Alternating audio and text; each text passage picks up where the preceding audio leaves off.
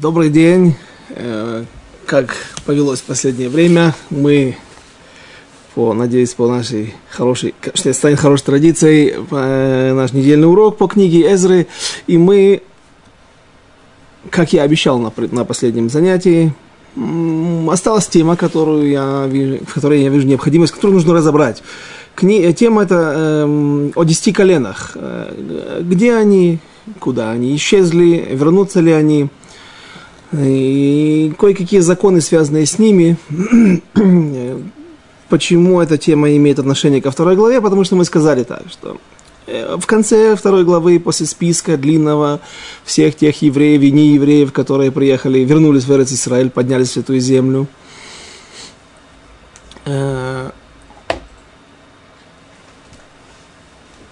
все они, и всех их было сорок две тысячи человек. сорок две тысячи человек, наши мудрецы посчитали количество э, людей, которые приводятся в списке э, иудеев и колена Беньямина, и оказалось, что там чуть более чем тридцать тысяч человек. А куда, э, откуда еще берутся двенадцать тысяч человек? Мы сказали, что, по мнению некоторых комментаторов, это еще дополнительные те же иудеи и беньяминяне, которые приезжали еще позже небольшими группами, в то время, пока это было дозволено. А другие комментаторы утверждают, что это, например, Рамбан в книге Сефер Геула приводит, говорит, утверждает, что вместе с двумя коленами основными Иуды, Беньямина, ну и, конечно же, колено Леви, левиты и коины, которые находились в каждом колене. И вот к ним еще и вот эти двенадцать тысяч человек, эти, это двенадцать тысяч евреев, которые относ, имели отношение к разным десяти утерянным или не утерянным, как мы видим, коленом. И мы говорили, почему наши мудрецы не написали их поименно, не описали их семьи.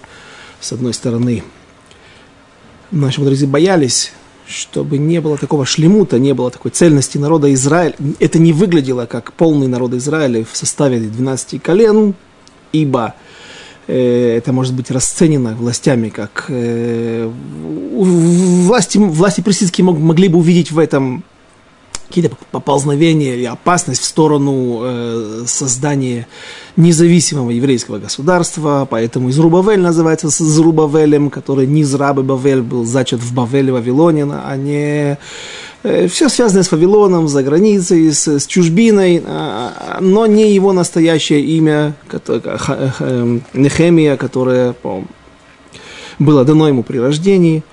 Все это была часть конспирации наших мудрецов, чтобы не вызвать подозрения у властей. Какая судьба? Что, что произошло с, двенадцатью, с десятью коленами? После того, как э, у внука царя Давида и сына царя Соломона, Рехавама, произошла проблема с, со всем народом, у царя Соломона были очень высокие налоги. И народ готов был платить за это, потому что налоги на, на тот пэ эр, на ту красоту, на, на строительство домов, строительство э, различных необходимых сооружений, дворцов, э, в том числе для его тысячи жен, и даже там было место, очень большое место, которое было подготовлено как стоянка, как лагерь, для, для, для то место, где, куда могли приходить и разбивать свой, свой, свой лагерь люди из различных уголков земли Израиля, когда они поднимались на праздники. Вот это место, в конце концов, было э, отчуждено в пользу супруги царя Соломона. Ну и многие-многие-многие подобные э, события, они, в принципе, не, э, не радовали народ. Ну что, поскольку царь Соломон был величайшим мудрецом не только Торы, но и вообще всех мудростей, и к нему он, и слава о, о нем э, расходилась по всему свету,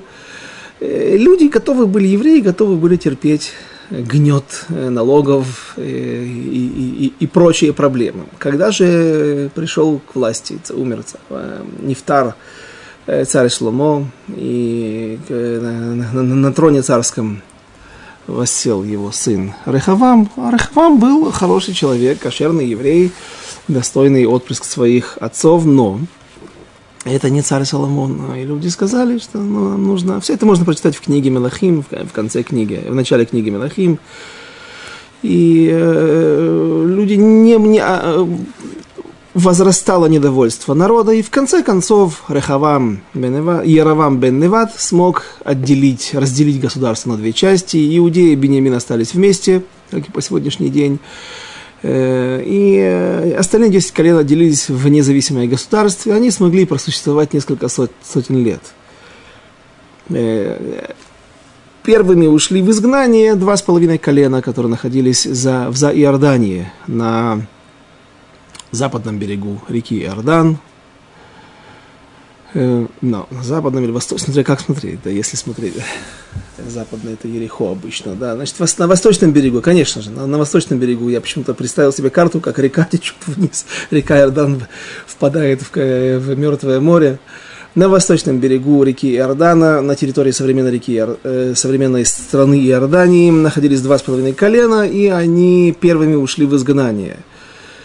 Потом настало время поэтапного изгнания и остальных колен. И Иудея пала вместе со своим, вместе с нашим Иерусалимским храмом сто тридцать лет спустя. А колена исчезли до этого. Есть несколько источников. Основные источники, где воочию говорится об этом, они вскользь, где вскользь упоминается, есть очень много мест. Но мы, я приведу всего четыре места, где говорится об изгнании наших братьев из десяти колен. В книге Царей, часть вторая, глава пятнадцатая, стих двадцать девятый. «В дни Пекаха, сына царя Израильского, пришел Тиглат-Пилесер, царь Ашурский, и взял Ион, и Авель Бейт Мааху, и Йонах, и Кедеш, и Хацор, и Гильад, и Агалиту, всю землю колена Нафтали, и изгнал их жителей в Ашур, в Ассирию».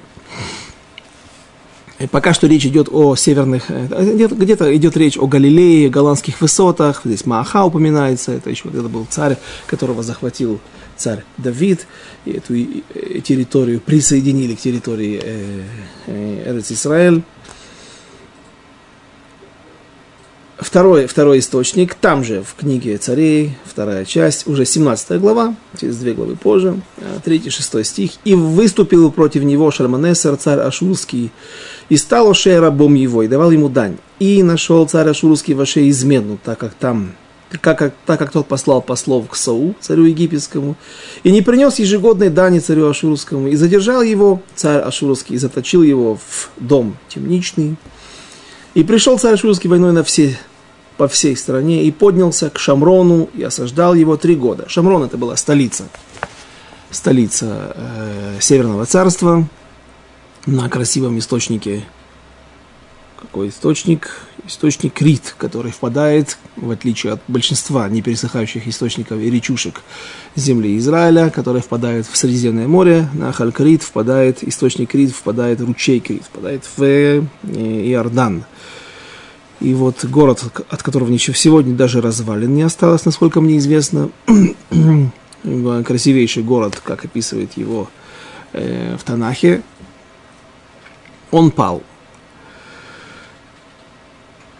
«И изгнал из, э, он израильтян в Ашур, и поселил их в Халахе и Хаворе при реке Гозан, и в городах Мадайских». Мидия – это современный э, Иран, одна из древних частей Ирана, делилась на Парас и Мадай. И вот где-то за рекой все время получается, что из, из источника видно, что э, основные места, куда были изгнаны евреи, где были они насильно расселены, э, представители десяти колен, э, где-то за, за Вавилонскими реками, за Междуречьем, реками Прату, Хидекель, Тигр и Ефрат, и даже уже в сторону Турции и в сторону Персии. Третий источник, также книга Царей, восемнадцатая глава, девятый-одиннадцатый стихи. «В четвертый год царствования царя Хизкияху, он же седьмой год царствования Ошеи, сына Эйлы, царя Израильского, поднялся против Шамрона Шалманесер. Царь Ашурский осадил его, и взяли...» То же, то же, что и при предыдущей главе, только как бы, это взгляд со стороны израильских царей, иудейских царей. Там говорилось о Ошее, а здесь идет Ошея царь израильский, а здесь Ошея царь иудейский. Здесь, извините, Хизкияху царь иудейский. И взяли его через три года, в шестой год царствования Хизкияху, он же девятый год царствования Ошеи, царя израильского, был взят Шамрон. И увел царь ашурский израильтян в Ашур и поселил в Халахе и Хаворе. Смотрите, уже другие источники, вот чем нам важно. И реке Гозан в городах мадайских. Нет, на самом деле те, те же города, но мы увидим, что продвижение евреев впоследствии дальше встречаются другие города, другие названия, другие области, и из, них, из этого следует, что евреи двигались потом на восток, то есть достигли Афганистана, достигли Индии, достигли даже Китая. И последний источник, который я хочу зачитать перед тем, как мы начнем обсуждение этой темы или исследование на тему десяти колен и куда они исчезли, э, находится этот источник в книге Деврей Ямим, первая часть, пятая глава, двадцать третий двадцать шестой стих. «И сыновья половины колена Менаше жили в земле той, от Башана до Бааль-Хермона, и Сенира и горы Хермон». Это те половина э, колена Менаше, которые еще остались на территории Самарии современной, где они жили, которые еще не были изгнаны вместе с двумя с половиной коленами. Это с двумя с половиной коленами. И это главы отцовских домов их, перечисляется длинный список имен, мужи доблестные, именитые, главы отцовских домов. Стих двадцать пятый. «Но отступили они от Бога отцов своих, и блудно следовали за божествами народов той, земли той, которых уничтожил Бог перед лицом их. И возбудил Израиль дух Пула, царя Ашура, и дух Тиглат-Пилесера, царя Ашура, и изгнал Рувенитян и Гадитян». Господи, Гадитов, наверное, да. «И половину колена Менаше, и привел их в те же города». Ну, перечисляется в Халах, Хавор и Ару.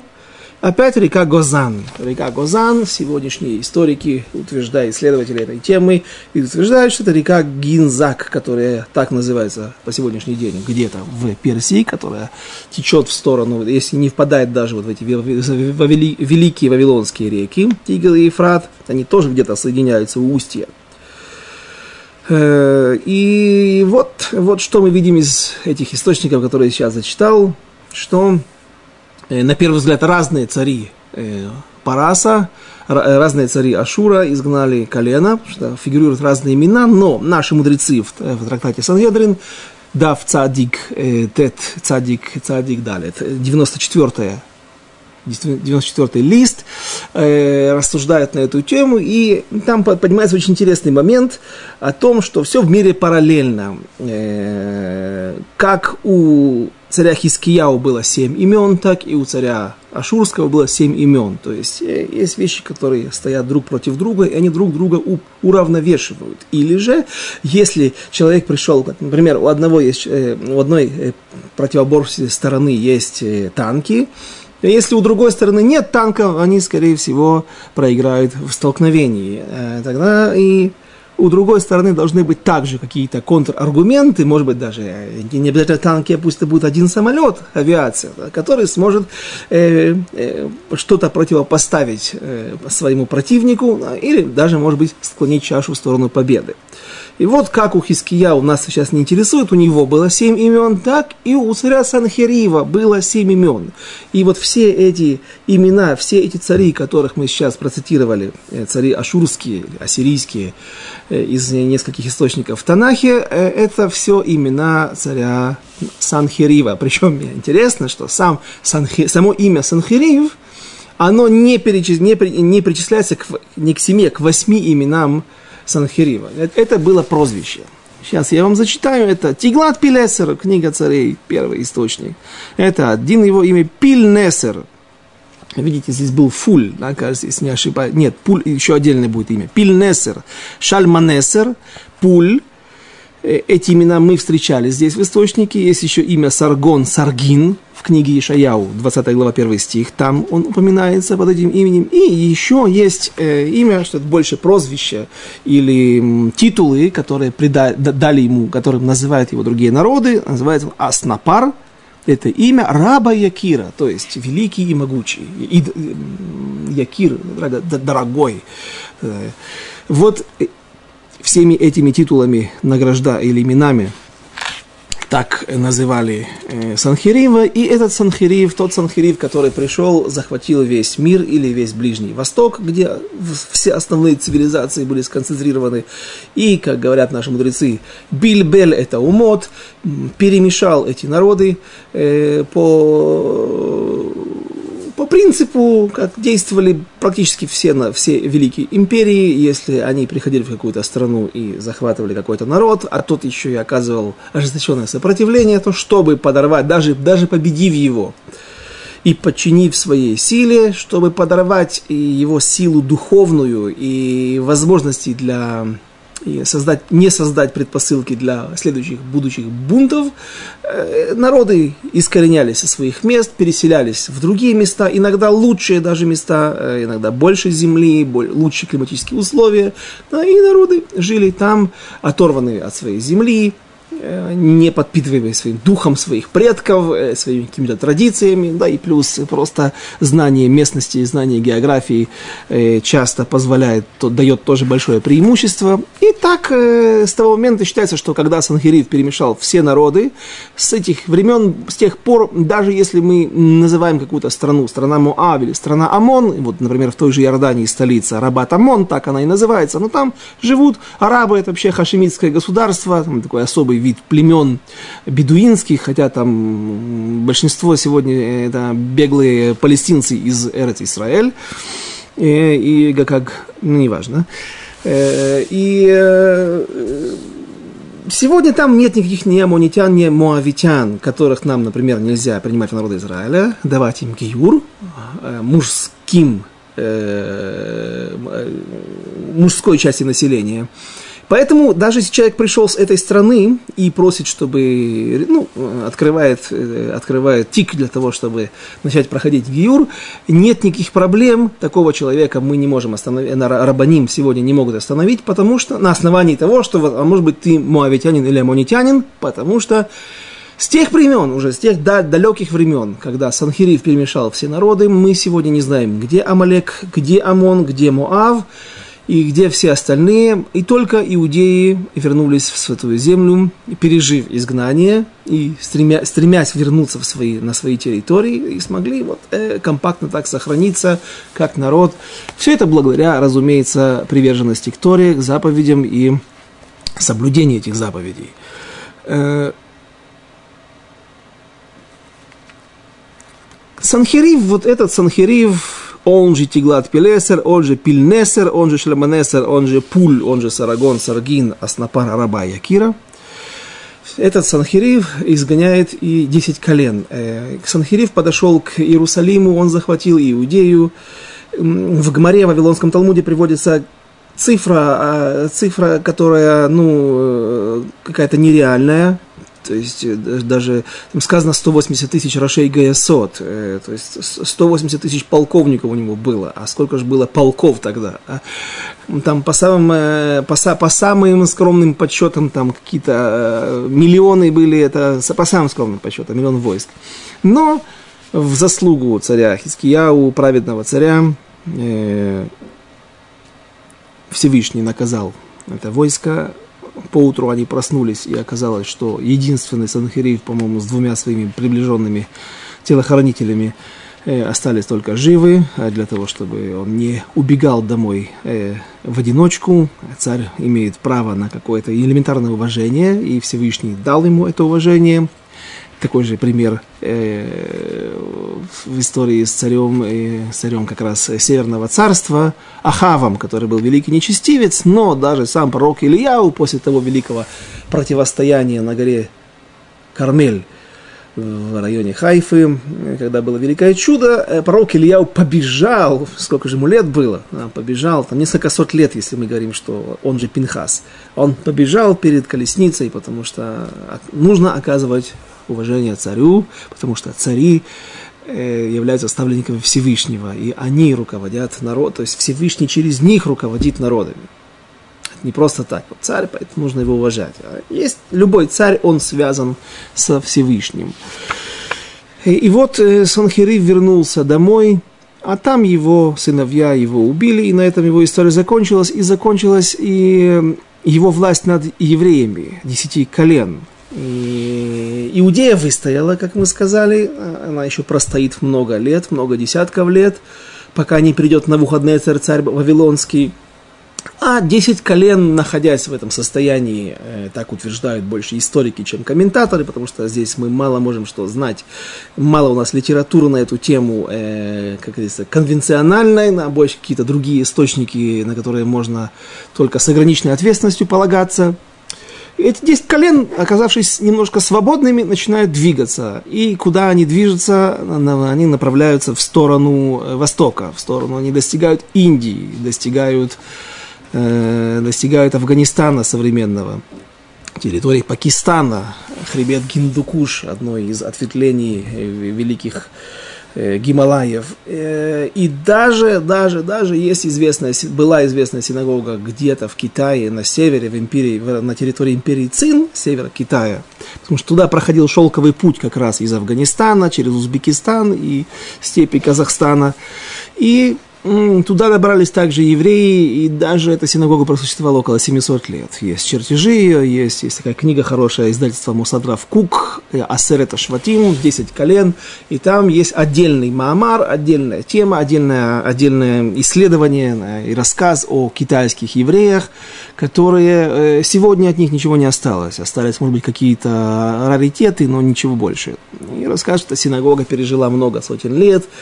Разумеется, она похожа на пагоду с несколькими дворами, но вот она какое-то время служила духовным центром для евреев, которые добрались туда и которые, разумеется, в конце концов ассимилировались, причем не так давно, а около сотни или двухсот лет назад еще существовали какие-то отголоски евреев, даже есть у них там интересные молитвы, интерес нашей молитвы, но что интересно, что там есть ошибки переписчиков, и это напечатано, это выгравировано на каких-то камнях, ну, вот, разные молитвы, Шма Исраэль и прочее, Кадиш, э, сделано даже с ошибками, видно, что уже у, утрачивалась и э, связь с историей, с традицией, не было источников, с, которых можно, с, с которыми можно сверить и подтвердить э, ошибку. Ну, э, это вот, наверное, э, самые дальние места, куда добрались э, какие-то части десяти колен. Известно, что из Индии, даже сегодня, недавно в наше время привезли какую-то группу евреев, которые, может быть, даже уже и не евреи, но они точно были евреями. И э, самые главные источники, которые есть на эту тему, э, это свидетельство некого Эльдада ха-Дани. Эльдад ха-Дани, что означает на иврите «из колена Дан», Эльдад из колена Дана, он э, где-то более тысячи или тысяча двести лет назад появился на, в Северной Африке, то есть в, в общинах, где жили э, Алжир, э, Марокко, Тунис, где жили и большие, проживали большие группы евреев, и были, были известные места изучения Торы, например, Рабейну Хананель, великий, который напечатан на краях страниц практически всех изданий Вавилонского Талмуда, он был тунисай, он был из города, из, из, из Туниса.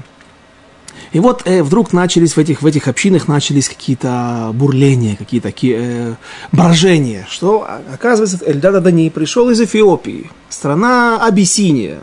Абиссиния, Нубия, нубийцы, в общем, там где-то там уже, если посмотреть на карте, есть Египет, потом вверх по течению Нила э, находится Судан, и вот за Суданом где-то там э, проживали, проживало колено Дана. О колене Дана сказано. Причем еще есть один мидраж, то есть это уже более, более конвенциональные источники, более признанные.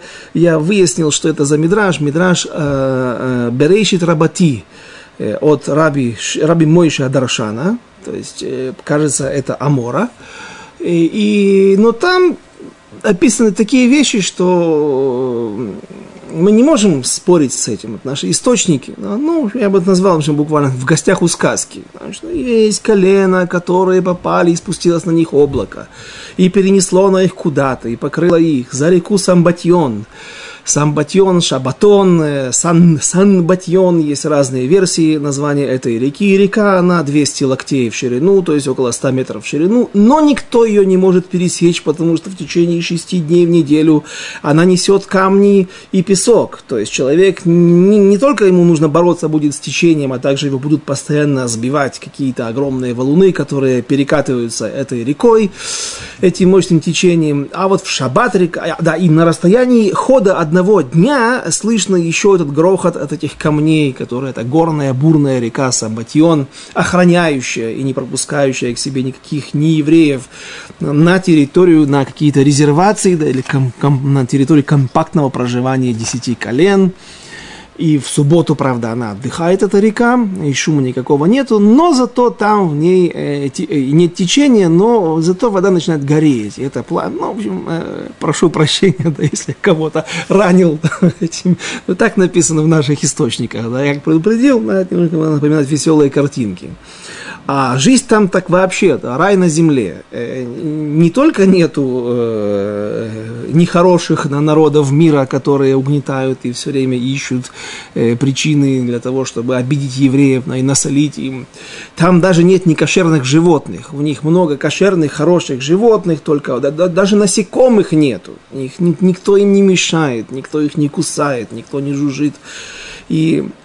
Всего там, э, я, я же даже не помню, что там, читаешь, просто не верится. По-моему, даже в раю так, э, так не, не так.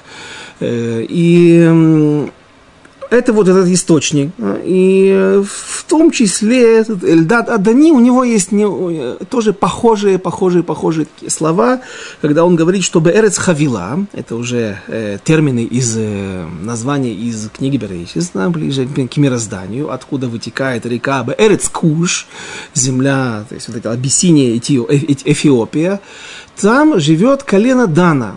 И история связана, как история рассказывает о том, что колено Дана, сегодня мы называем Тель-Авив и его большие, его окрестности, где сконцентрировано, наверное, две трети всего населения современного государства Израиль, вся эта территория называется Гуш-Дан, массив Дана. Почему? Потому что колено Дана проживало там, так получило наследный удел по жребию во время раздела и захвата Святой Земли.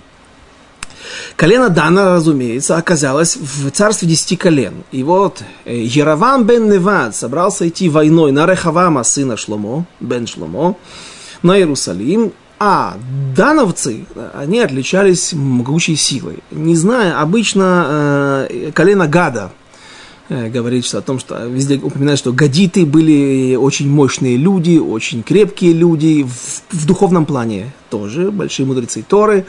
И даже есть интересный мидраш, который говорит, есть такой стих, что когда Давид, э, в месте, где в книге царя, э, ш, пророка Шмуэля рассказывается о том, как Давид был в бегах от своего тестя царя Шауля, и постепенно его небольшой лагерь начал, значит, начинает превращаться в лагерь большой. Почему? Потому что многие люди, которые познали, поняли, что Давид великий человек, и, по-видимому, это будет настоящий, истинный, следующий царь народа Израиля, великие люди, дух Всевышнего, которых, которых коснулся душ их, они начали приходить, к, перебегать со стороны царя Шауля на сторону царя Давида. И даже гадиты, которые находились за Иорданией, также присоединились. И вот какая-то группа этих уроженцев колена Гада, форсируя Иордан, написано «Ваявриху эт Амаким».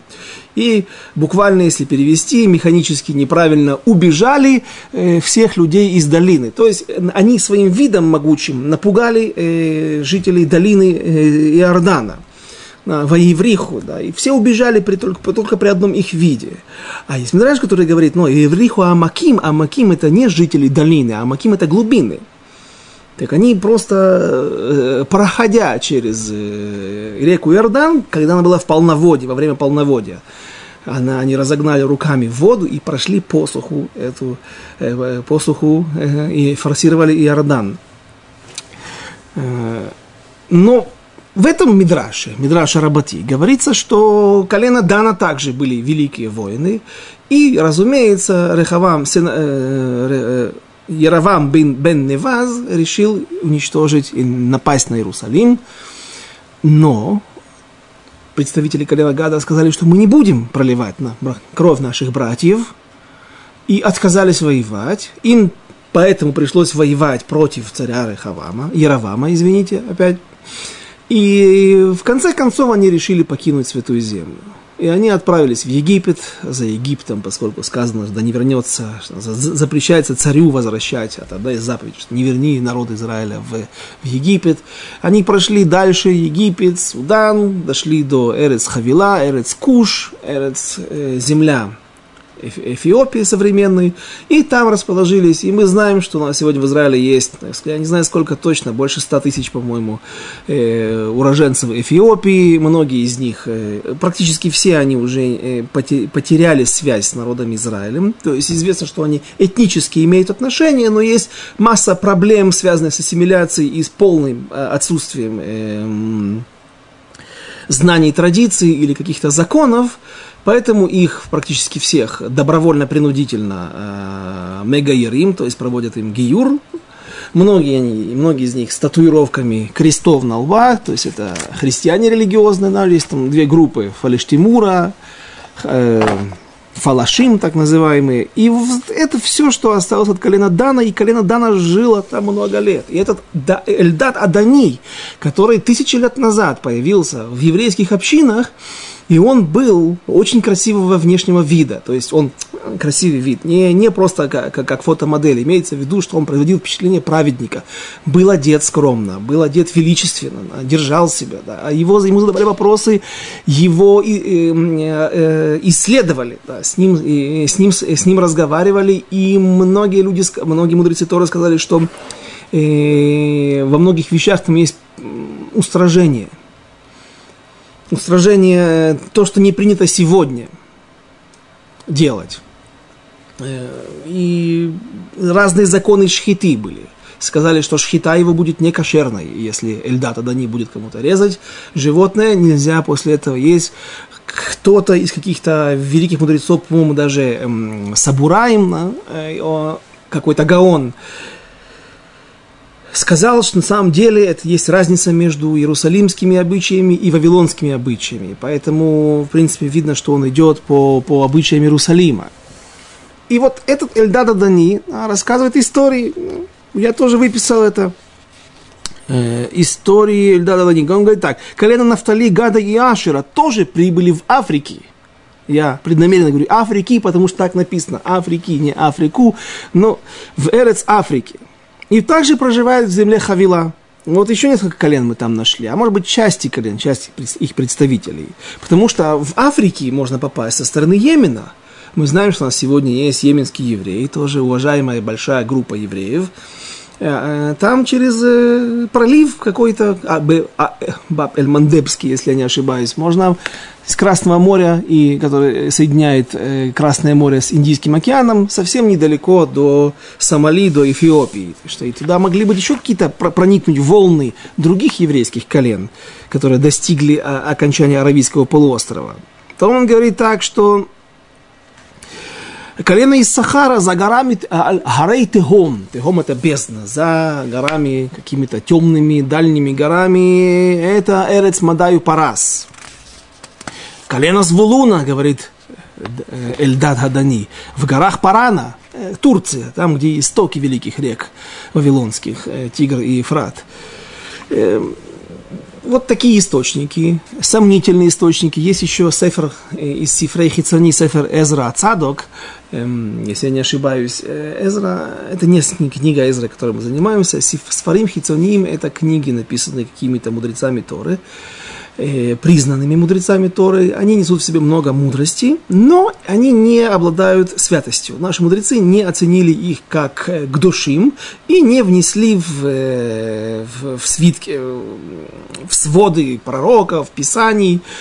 Так Бен Сира есть известный автор, у которого многие высказывания находятся в книге, в Вавилонском Талмуде, но все книги его не считаются святыми. Но они существуют, и там нет никакой крамолы, хорошие книги, ну просто книги какой-то мудрости. Так вот, в одной из книг, так, так, таких Сфарим Хицуним, внешней книги, рассказывается о том, как...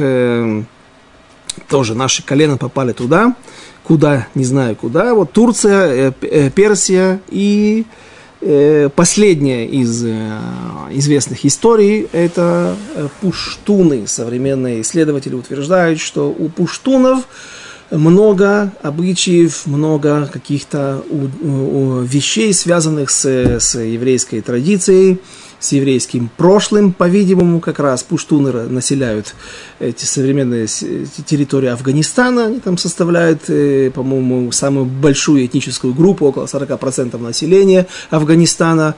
Также они находятся на территории Пакистана.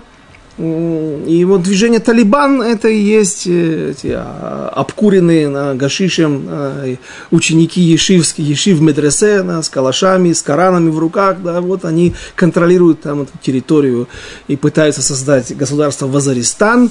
Это, по мнению некоторых историков, которые исследовали их же, их же традиции и их же какие-то заветы, э, пришли к выводу, что там сами пуштуны рассказывают о каких-то древних еврейских коленах, которые они называют Бану Исраиль, то есть Бне Исраэль, очень похоже, Бне Исраэль, сыновья Израиля, которые прибыли на эти территории. Горы, на которых живут они, э, на территории Пакистана, называются Сулеймановые горы, горы Соломона. Все сходится. У них там обычаи совпадают, есть, э, есть у них свод законов интересный, свод какой-то, кодекс Пуштун-Валай, который, если с, с, э, законы шариата противоречат ему, и если у них есть какие-то противоречия между э, законами ислама и вот этим своим древним кодексом, Пуштун-Валай, да, они, как правило, идут по Пуштун-Валаю, да, а там есть какие-то отличия, которые, например, женщина у, в иудаизме не наследует своего мужа, жена не наследует своего мужа, то есть сыновья обязаны ее содержать, одевать, кормить, помогать ей во всем, но э, наследство достается мужу, да. По законам ислама женщина наследует мужа, э, или половину, кажется, имущества мужа. В общем, там какие-то приводятся отличия. И видно, что похоже на иудаизм. Это, это самый большой народ в мире, их около сорок миллионов, где есть родоплеменное какое-то разделение. То есть тоже, может быть, как-то отдаленно напоминает вот, что именно разделение по коленам. Так они очень, очень важно отношение к какой-то семье, к какому-то племени, к какому-то клану, да, и там не, не перемешиваются, живут в мире, но каждый в своем клане, в своем роде, в своем племени. И где-то я тоже читал, опять же, это все с ограниченной ответственностью, какой-то и, и религиозный исследователь приходит к выводу, что в них там есть какие-то цицис, какие-то нити, цицита, что-то в элементах одежды, напоминающие кисти цицита. Они делают обрезание на восьмой день, как делают это евреи, а не на девятый год, как это делают мусульмане, или тринадцатый, я извиняюсь, если я ошибаюсь. И также у них есть какой-то обряд, напоминающий кидуш на вино, а вино, как известно, ислам запрещает пить, и другие алкогольные напитки. В общем, очень много, очень много каких-то моментов, которые они сохранили, э, по-видимому, по-видимому, от какого-то своего далекого прошлого, связанного с еврейством, связанного с десятью коленами. А, и что интересно, он приводит в них распространенные фамилии, которые очень напоминают еврейские фамилии. Например, Шимани, то есть человек из колена Шимона, или Рабани, э, Рабинович, э, Рабани, э, Рабинер, э, президент Афганистана был Рабин, э, Рабинович, Рабани, а также его подорвали э, потом Талибан, а, осно, а, тоже на основании движения религиозное, которое основано на, в основном среди пуштун. И вот основатель Талибана также был Мухаммад, Мухаммад Раббани. То есть, одни Рабиновичи там, или много их. Вот такие вот какие-то отдаленные напоминания о нашей истории. Непонятно, вернутся ли они или нет. И точнее, мы сейчас этой темой займемся. Это было сейчас, пока я говорил, веселые картинки. А сейчас нам важный момент, что же будет с ними и что же будет с нами. Будут ли эти колена возвращаться к нам или же нет. В Вавилонском Талмуде очень много, в трех местах, на странице, на листе десятом, на листе, на листе девяносто четвёртом и на листе сто десятом есть несколько тем, есть несколько моментов, сугиот, которые касаются десяти колен. Раби Акива, великий Раби Акива, не жалеет кнута по отношению к десяти коленам, и он утверждает все время, что десять колен в конце концов не вернутся, и более того, у десяти колен нет удела в будущем мире, то есть все, они исчезли, и не нужно нам искать их где-то за горами Ахары-Аре-Хоших, где-то там на, на, на Тибете, в затерянных долинах, где они соблюдают Тору, где они, как вот тот мидраш, который я цитировал, и даже не кошерных животных у них там нет, и насекомых, не только сами они настолько кошерные, даже у них все вокруг, они влияют на то, что все, все, все кошерное. Они в земле Израиля ничего не соблюдали, да, на расстоянии нескольких десятков километров от Иерусалима, а вдруг, уйдя в изгнание, да, и полностью оторвавшись от всех наших источников, а вдруг там у них рай на земле. Они соблюдают Тору, да, никто не властен над ними. Ну, в конце концов, Всевышний мог такое сделать. Да, но э, тут важно заметить Рамбам. Рамбам, Рамбам в, в, в своем комментарии на Мишнайот, на трактат Санхедрин, он говорит такую вещь. Если у нас сегодня есть какая-то алаха, какой-то спор, причем спор этот может быть торанический из Вавилонского Талмуда, спор мудрецов Торы, великих, Танаим, Амураим, но если эта тема не имеет отношения к практике, то есть, например, в том же трактате Санхедрин находятся многочисленные рассуждения на тему царя. Царь, что лучше, республиканское правление, демократия, выборная власть, или царь должен быть на страну, или вот как вот судьи были раньше, всякие законы, связанные с царем, сом тасим алех амелех. В Шульхан Арухе вы это не найдете. Почему? Потому что Шульхан, Шульхан Арух – это свод, который Рав Йосеф Каро писал для нас, чтобы мы им пользовались. А сегодня мы царя не можем э, восстанов- установить над нами. Поэтому это называется алахот, которые не, не, не, они не, не могут быть реализованы на практике. Рамбам, да, пишет все это. Он, да, да, устанавливает алаху. Это все интересно посмотреть, как. Как, как, как он там ко всему этому относится. Но сам же Рамбам говорит, если у нас есть вот, такой, вот такая алаха, например, десять колен, но э, э, все равно из источников следует, из, из стихов наших э, пророков видно, что они вернутся, или и будет возвращение, то Всевышний вернет кибуц галуйот, из, все, все изгнания, все диаспоры соберет в конце дней, когда придет Машиах бимгера беямейну. Так нам, как говорится, какая нам разница сейчас? Когда придет, тогда и придет, тогда все будет сделано. А что нам сейчас рассуждать на эти темы? И поэтому, разумеется, алаху мы не устанавливаем, так вернуться или нет. Но Раби Акива спорит, спорит с другими Танаим. Другими Танаим, Раби Шимоном, Раби Элиэзером, которые говорят, что да, у них есть, или хотя бы удел в будущем мире, или даже, возможно, что они вернутся. И каково же будет возвращение? Ну, мы не знаем. Теперь, есть Гмара в трактате Могила, которая говорит о том, что... И мне вот этот Маалах, этот, э, э, э, этот э, вид э, исследования и это направление, он мне э, нравится больше всего. Хотя, кто я такой, чтобы устанавливать здесь э, э, мнение для, для, для других. Итак, что говорится в трактате Могила? В Могила, э, э, лист четырнадцатый, говорится так. Рассказывается история о том, как, мы ее уже упоминали, во времена правления царя Йошияу, сына Амона, нечестивого царя, но праведный царь был, Йошияу. Во времена Йошияу был затеян ремонт храма, который не делался двести двадцать четыре года. И в это время нашли Сефер Тора, свиток Торы. А Барбанель в Хумаш, на комментарии своего Хумаша утверждает, что тот свиток Торы, который написал один из тринадцати свитков Торы, который написал в день своей смерти Моше Рабейну. И этот свиток Торы должен был быть закрыт. Был, если его открываешь, он должен был перекручен на начало. На Берейшит Рабати. А, а он оказался открытым на... стихе в книге Дворим, и вот в наказ... упрек народу Израиля, и вот в наказание за ваши грехи я при... придет на вас великий нееврейский царь и уведет вас в страну, и тебя, вайойлех от хавы тамеха, тебя и твой народ в страну неизвестную, которую ты не знал, в страну далекую. И царь Йошияу разрывает на себе одежды в знак траура. Он понимает, что это намек, как ты, Сефер Тора, кто ее перекрутил. А не как Всевышний, не иначе, как Всевышний. И он посылает гонцов в Анатот, в деревню, где жила пророчица Хульда. Спрашивает Гмара, а как имела право вообще Хульда отвечать? И вообще, кто имел право спрашивать Хульду, а какая проблема? А проблема в том, что она, в это время был пророк Ирмияу.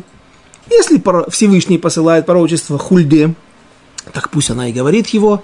А если э, здесь не идет речь о пророчестве Всевышнего, а он, о намеке, о фактически о логическом вопросе, который нужно э, раз, э, выяснить сейчас, надо послать к пророку Ирмияу, который был во времена Хульды, который был более великим, чем Хульда пророком.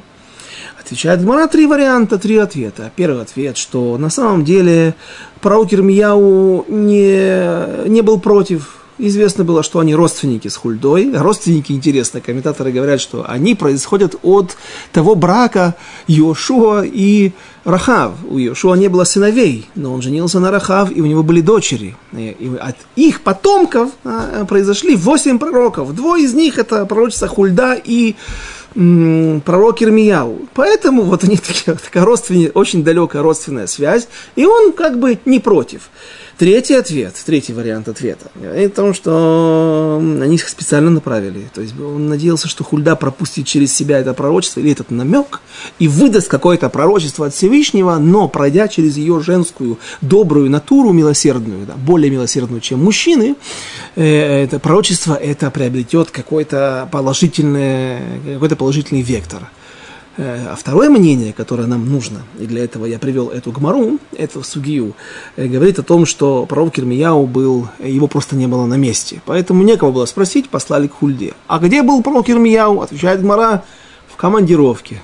А что за, куда, куда он пошел? До Индии добрался пророк Ирмияу, пошел в Афганистан или, как минимум, в Персию, да и Вавилон, возвращать утерянные десять колен.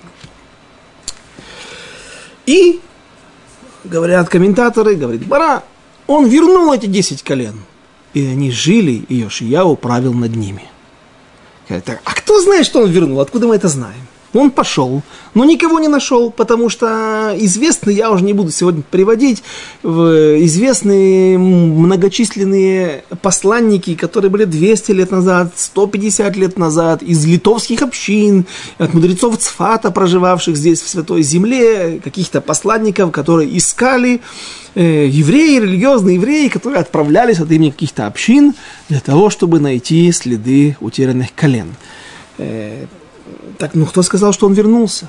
Может быть, как и они вернулся, ни с чем. Говорит Гмара такое доказательство.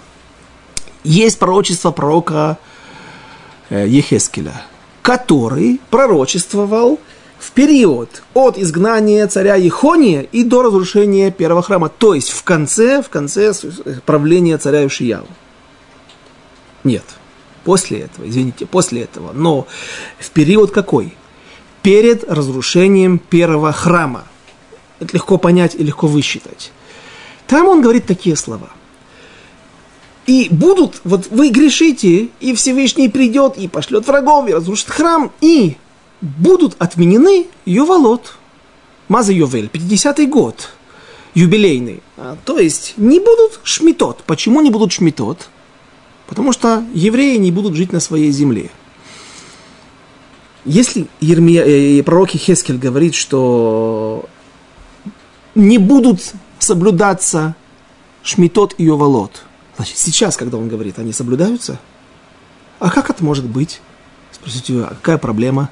А проблема такая, что есть условия в Торе, в Торе, в Хумаше, где сказано о ювалот. Одно из важнейших условий – это когда все евреи находятся на Святой Земле. Буквально «Коль йо и швея алея». Все жители Святой Земли находятся на ее... Проживают на... Все, все, все, все, все израильтяне проживают на Святой Земле. А как это может быть сейчас? Как могут они соблюдать ювалот, если нет всех колен? Если уже сто тридцать лет назад, а еще лет за тридцать до этого, ушли в изгнание десять колен. Сначала заиорданцы, потом северяне, а потом и, и, и вся Самария, в общем, все остальные колена, как мы здесь зачитывали сегодня. Так уже с тех времен не могут евреи соблюдать, не имеют права соблюдать шмитот. Не иначе, как в ответ, не иначе, как пророк Ирмияу вернул десять колен, и царь Йошияу правил над ними. Говорится в источниках, они еще успели соблюсти пять шмитот, пятью семь. Сколько у нас получается? тридцать пять лет до разрушения храма они успели соблюсти семь шмитот. Но в трактате, в трактате Эркин, дав э, лист тридцать два, и сугья заканчивается на листе тридцать три, задается вопрос. Вот если у нас есть известно, что есть колено Иуды и Беньямина, э, когда можно соблюдать шмиту? Если они перемешаны? Если они каждый... Главное, что вот есть и Иуда, и Беньямин, но неважно, где он живет, в Тель-Авиве или в Иерусалиме. Говорит, Гмара, нет, нет. Это еще одно условие для соблюдения шмиты, когда коль йошвей алея, все жители этой страны живут на своей территории, на, и на своей территории, то есть в своих наследных уделах, то есть колено Рувена на территории колена Рувена. Колено Нафтали на, на территории колена Нафтали. Ашер там в своей Галилее, там, где он был вместе с Нафтали, рядышком. Звулун, Хайфский залив и его окрестности. Только так, это, только тогда могут соблюдать шмитот по законам Торы. И откуда мы знаем, что они соблюдали такие, и, то есть и проживали вот те десять колен, или те ни, мизерное представительство от разных колен, которое привел сюда? Пророк Ирмияу после своей великой командировки важной, своего великого похода в поисках утерянных колен, откуда мы знаем, что он их... Может, они все поселились в Иерусалиме, сколько их там было, сколько их за эти сто пятьдесят - сто тридцать лет, они же все ассимилировались уже, сколько там еще осталось евреев? Нет, говорит Гмара, есть доказательства, что они жили на, именно на своих наследных уделах. Приводится стих из книги Царей. двадцать третья глава, семнадцатая глава, в нескольких местах говорится о том, как пророк, царь, царь Йошияу, пришел в Бейт-Эль. Бейт-Эль – это уже колено Ефраима. Это уже за пределами Иудеи и Беньямина. Пришел в Бейт-Эль, и увидел он какой-то циюн. Циюн – это э, надгробие, над могилой, или даже какой-то домик, возле которого можно помолиться, что сегодня принято циюн Раби Нахмана и Бреслау, да, и так далее. Циюн великих э, Танаим здесь, э, в Эрец-Исраэль. Ему говорят, это пророк, хороший пророк был, который пришел из Шамрона, его убили, и вот здесь его люди похоронили. А это что за... Это, это жертвенник, на котором приносились жертвы. Кому? Идолам. А это что за могилы? А это могилы и жрецов, которые... И говорит, говорит Йошияу. Значит так. Жертвенник сравнять с лицом земли. Могилы все вскрыть. Вытащить кости, собрать их здесь и совершить сожжение, то есть даже сжечь кости, полностью как бы добить, до, искоренить полностью последствия, да, или остатки идолопоклонства в Эрец-Исраэль. И вот доказательство, что вот он пришел в Бейт-Эль, что он делал в Бейт-Эле? Бейт-Эль – это не его территория. Спрашивает Маршо. Вы знаете, мне кажется, что из этого стиха все-таки нет доказательства. Ну что, он пошел в, погул, пошел в прогулку, он пошел сделать великое дело. До уничтожить все вот эти останки, чтобы даже археологам не осталось работы, не могли ничего вспомнить и найти здесь в каких-то остатках эм, идолопоклонства. Поэтому он и оказался в Бейт-Эле. Он, потому что у него тоже была важная командировка религиозная. Он говорит, на следующий стих, это шестнадцатый стих, а вот следующий семнадцатый стих. Вот оттуда есть доказательства, говорит великий комментатор Маршо. Он говорит так, там, там что сказано? И сказали люди этого города. Кто эти люди этого города? Люди, которые там живут. Кто бы там жил? Иудеи, да что им своей территории не хватает. Пустая святая земля. Они живут там. А кто здесь? Здесь поселились эфра... эф... эфратияне. Те, которых... Привел сюда, из десяти колен каждый пошел на свою территорию. И вот эфратияне живут на территории своей в Бейт-Эле. И как раз они-то и помнят. Может быть, они и не были свидетелями, потому что много лет прошло тех событий далеких. Что там произошло? Чья могила праведника, чья могила пророка, чья могила жреца, нечестивца. Но они помнят, может быть, из истории своих отцов, что это было так, им рассказывали отцы и деды. А может быть, кто-то и дожил долго, долголетие, дол, долгожитель. Так вот, э, это и есть доказательство того, что Ирмияу привел колено, всех представителей всех колен, И расселились они на своих территориях. Все становится гладко. Только единственный вопрос, наверное, который вы уже задали. А если не задали, то ой-вовой вам. Эм... Он привел мало людей. Мизер какой-то. В том числе с Эзрой вернулись. двенадцать тысяч человек по сравнению с сорока двумя тысячами только от одного-двух колен. Ведь сказано «Коль Йошвея Алея». Все жители народа Израиля должны быть, все представители народа Израиля должны жить на территории Святой Земли. Говорят комментаторы, ну, во-первых, чтобы прямо вот все евреи, которые существуют на земле, проживали в Святой Земле, такого случая практически не было никогда, потому что даже когда в те далее великие святые времена, когда э, Йошуа захватывал Святую Землю, уже тогда два с половиной колена сразу же предпочли за Иордание, э, восточный берег реки Иордан, э, чем э, предпочли континентальной Святой Земле, основное, так сказать, то, что было обещано. Э, во-вторых, он говорит такую вещь интересную. Э, Жители Святой Земли, евреи, они настолько важны, что все жители, даже если вот есть колено Эфраима, возьмем, Шимона, неважно, у колена Шимона не было своей территории практически, есть еще отдельная история, не сегодня и не в книге Эзры, колено Звулуна вернулось. Вернулось сколько?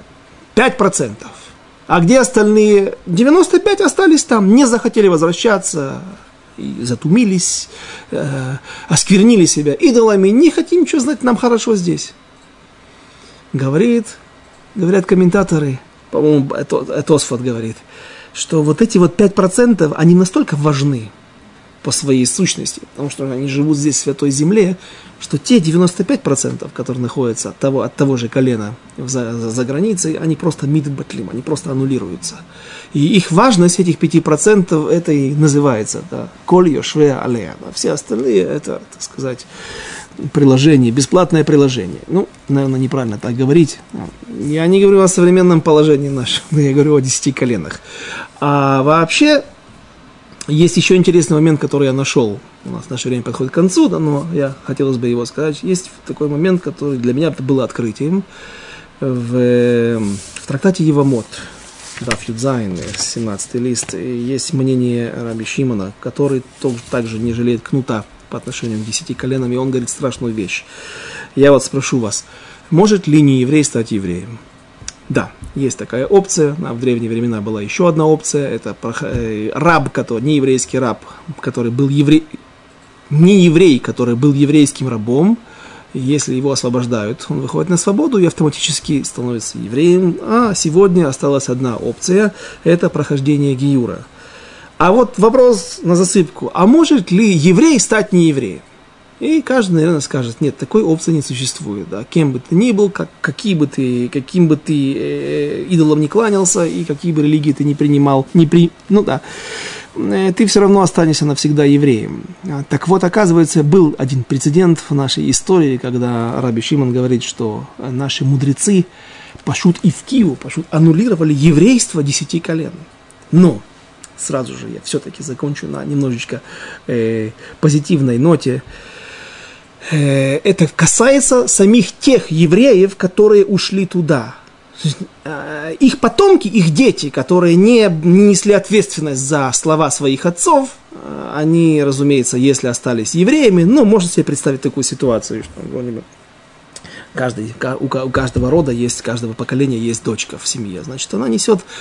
Ее дети тоже будут евреями и так далее. Если у нее будет дочка, то вроде бы вот такие евреи могут еще и вернуться. А, а, а вот те евреи, то само то поколение, оно было наказано. За что оно было так наказано, говорит Раби Шимон, что буквально наши мудрецы, на основании, наши пророки, на основании Руаха Кодыш, аннулировали их еврейство. Полностью они кого-то были евреями, стали неевреями. За что такое наказание?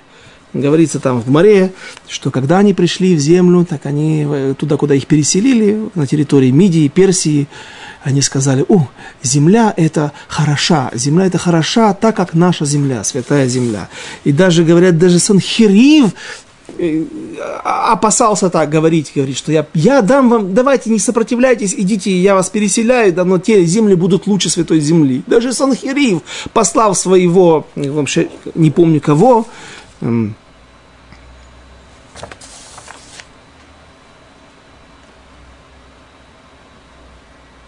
Рав Шаке.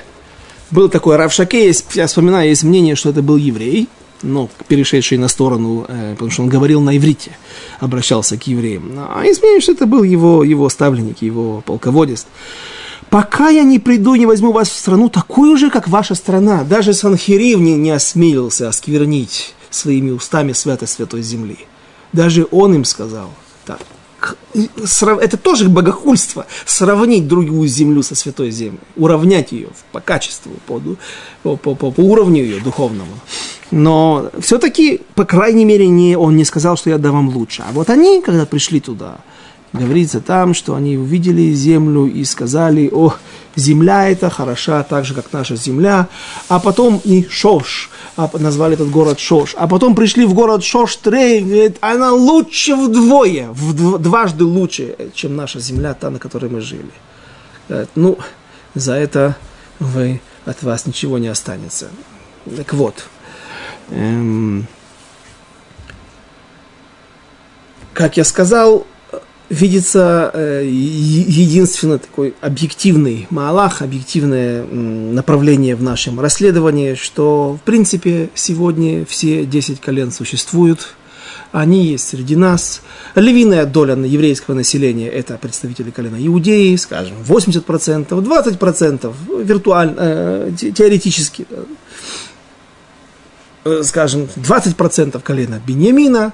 Левиты и коины, как известно, есть везде, и какой-то мизерный процент, нет, я уже не оставил процента, да, скажем, семьдесят иудей, двадцать, двадцать э, Беньямина и десять на остальные другие колена. Но этого достаточно, это достаточно для того, чтобы народ Израиля оставался цельным, для того, чтобы оставались вот те двенадцать духовных фундаментов, двенадцать колен, без которых существовать народ Израиля не может, и будущего у нас нет. Об этом говорит Маораль в книге «Нецех Исраэль». Это, это, это обязательное условие. И они есть даже здесь, среди нас, в Эрец-Исраэль, в Америке, в России, везде, где проживают евреи. А может быть, может быть, и действительно, вот те веселые картинки, те рассказы Эльдада ха-Дани и Мидраш Рабати, Берейшит Рабати, тоже сбудутся, и откуда-то вдруг Всевышний, а у него нет проблем сделать чудо и действительно сохранить какие, в каком-то компактном проживании какие-то остатки наших утерянных колен, которые живут там праведно, соблюдают Тору, и нет у них даже ни кошерных животных, умирают все в сто двадцать восемь лет, никто никогда не видит смерти своих детей при жизни своей. Ну, в общем, как я сказал, рай на земле, и пусть так и будет, и может быть, и действительно, и они тоже к нам присоединятся. А если нет, не переживайте, все двенадцать колен уже с нас, все готово, все готово для приближения и избавления. Ну, я думаю, что мы закончили эту тему, и продолжим без раташем, начнем третью главу на следующем нашем занятии. До свидания, до следующих встреч.